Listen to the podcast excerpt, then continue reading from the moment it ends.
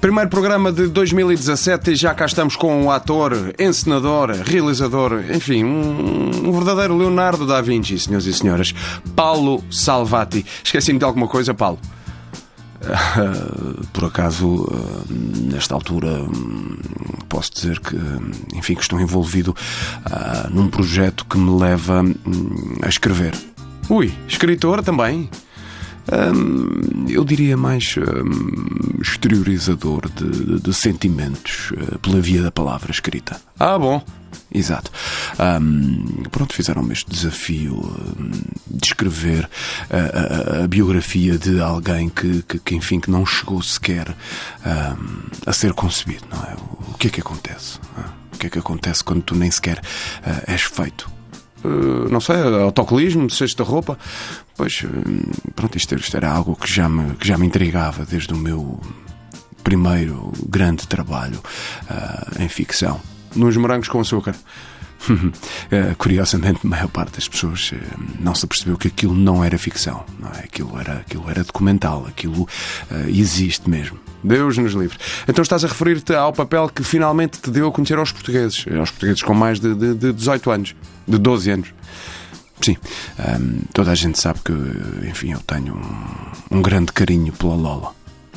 Uhum. Como é que tu te preparaste para interpretar uma empregada doméstica de 60 e tal anos, cabo-verdiana?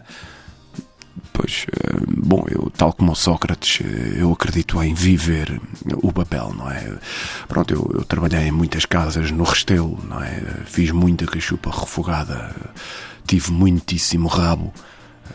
Andei muito de autocarro, envolvi-me com homens, com filhos por todo lado, enfim, foi uma fase negra da minha vida. Uhum. E logo a seguir apareces com outro papel surpreendente, não é? Não deve haver muitos atores que tenham interpretado um limoeiro. Como é que tu te preparaste para isto? Viveste numa horta? Não, aqui o método foi o mesmo que eu tive de utilizar para interpretar o Rafael Tercal. Ah, o político honesto. Exato. Foi um trabalho de pura abstração, não é? Não é o meu método preferido, eu gosto sempre de ter um ponto de partida mais real, mas não foi de todo possível. Uhum. Então, e antes de terminarmos, vou-te fazer uma pergunta. Qual é o teu maior defeito? Seres exigente mais contigo próprio? Acreditas demais nas pessoas? Eu não acredito em defeitos. Não acredito nas pessoas. Eu acho que as pessoas têm características e as usam bem ou mal. Como, por exemplo, a característica de ser pomposo ou ter mau hálito. Eu acho que percebi. Paulo, muito obrigado. Obrigado e bom ano a todos.